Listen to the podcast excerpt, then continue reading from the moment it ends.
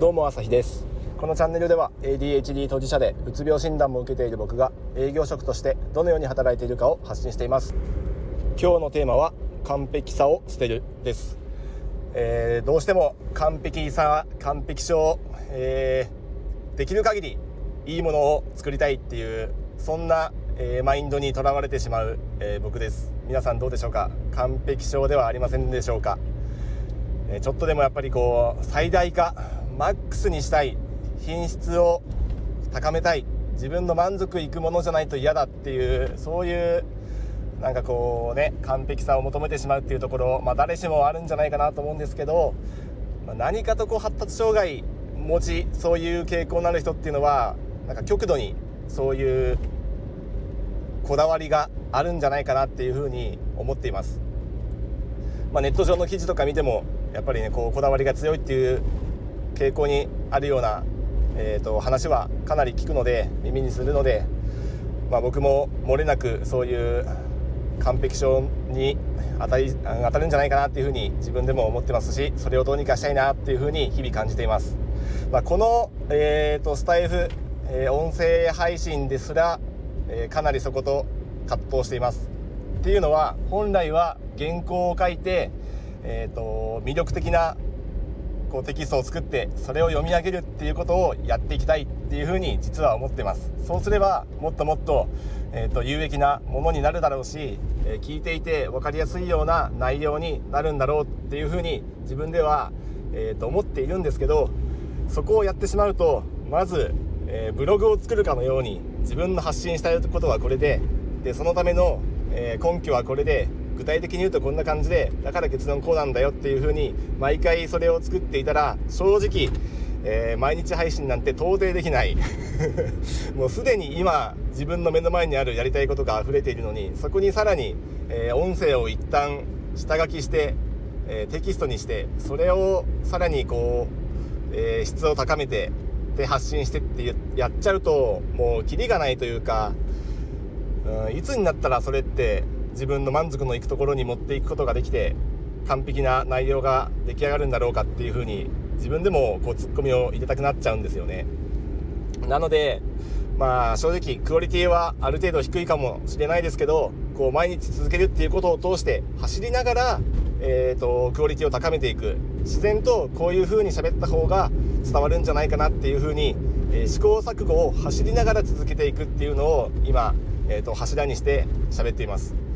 本来はね、もっと、えー、なんかその辺のロジックを考えて喋っていけばいいんでしょうけど、まあその辺の構想を頭の中で考え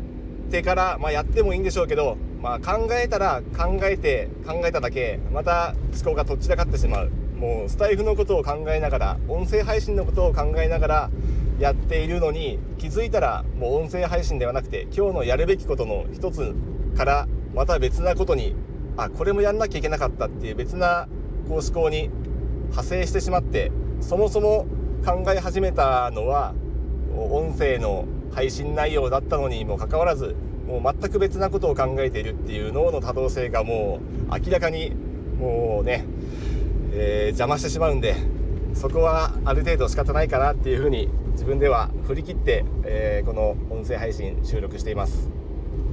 まあ、どれぐらいの人が聞いてくれているのか、どれぐらいの方がいいと思ってくれているのかは、ちょっとまだまだまだこれからだなっていうふうに思っていますが、そこは喋りながらおのずとスキルアップできていく、ブラッシュアップされていくんじゃないかなというふうに、まあ、喋りながら走りながら最善のものを、まあ、最高のものを届けられるようにアウトプットしていきます。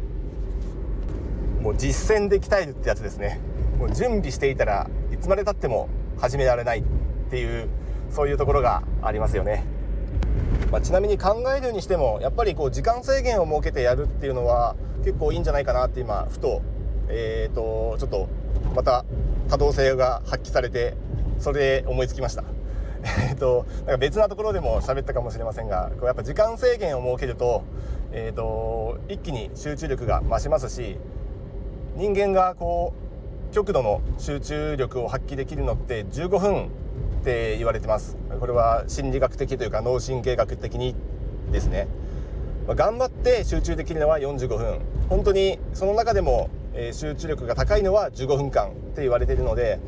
まあ、その辺じゅうごふんって区切って、まあ、タイマーをセットしてでも、もうこのじゅうごふん以内に結論を出すっていうふうに決めて、えー、考え始めるのも一つの手じゃないかなって思いますし、僕は最近それを、えー、っとかなり実践しています。